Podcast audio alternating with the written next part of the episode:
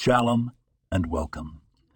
Today, we delve into the significance of candle lighting, a tradition that illuminates our homes and our souls every Friday evening as Shabbat enters. There's a powerful teaching about candle lighting that's relatable to our everyday lives.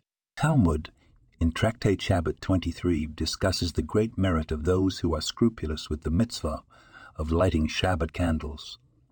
It promises that if one is careful with this mitzvah, they will be rewarded with children who are Torah scholars. This isn't just about academic achievement. It's about ensuring that the light of wisdom, morality, and spirituality shines forth in future generations. Lighting candles ushers in peace and harmony into the home. The flicker of the flame represents the soul, and by kindling these lights, we bring spiritual harmony into our environment. This act transforms the mundane into the holy, welcoming the Shabbat Queen into our homes.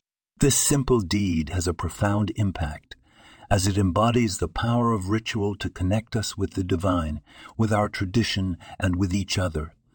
It's a weekly reminder that even a small light can dispel a great deal of darkness. As we light the candles each week, let's reflect on the light we bring into the world and the legacy we wish to leave behind. This podcast was produced and sponsored by Daniel Aronoff.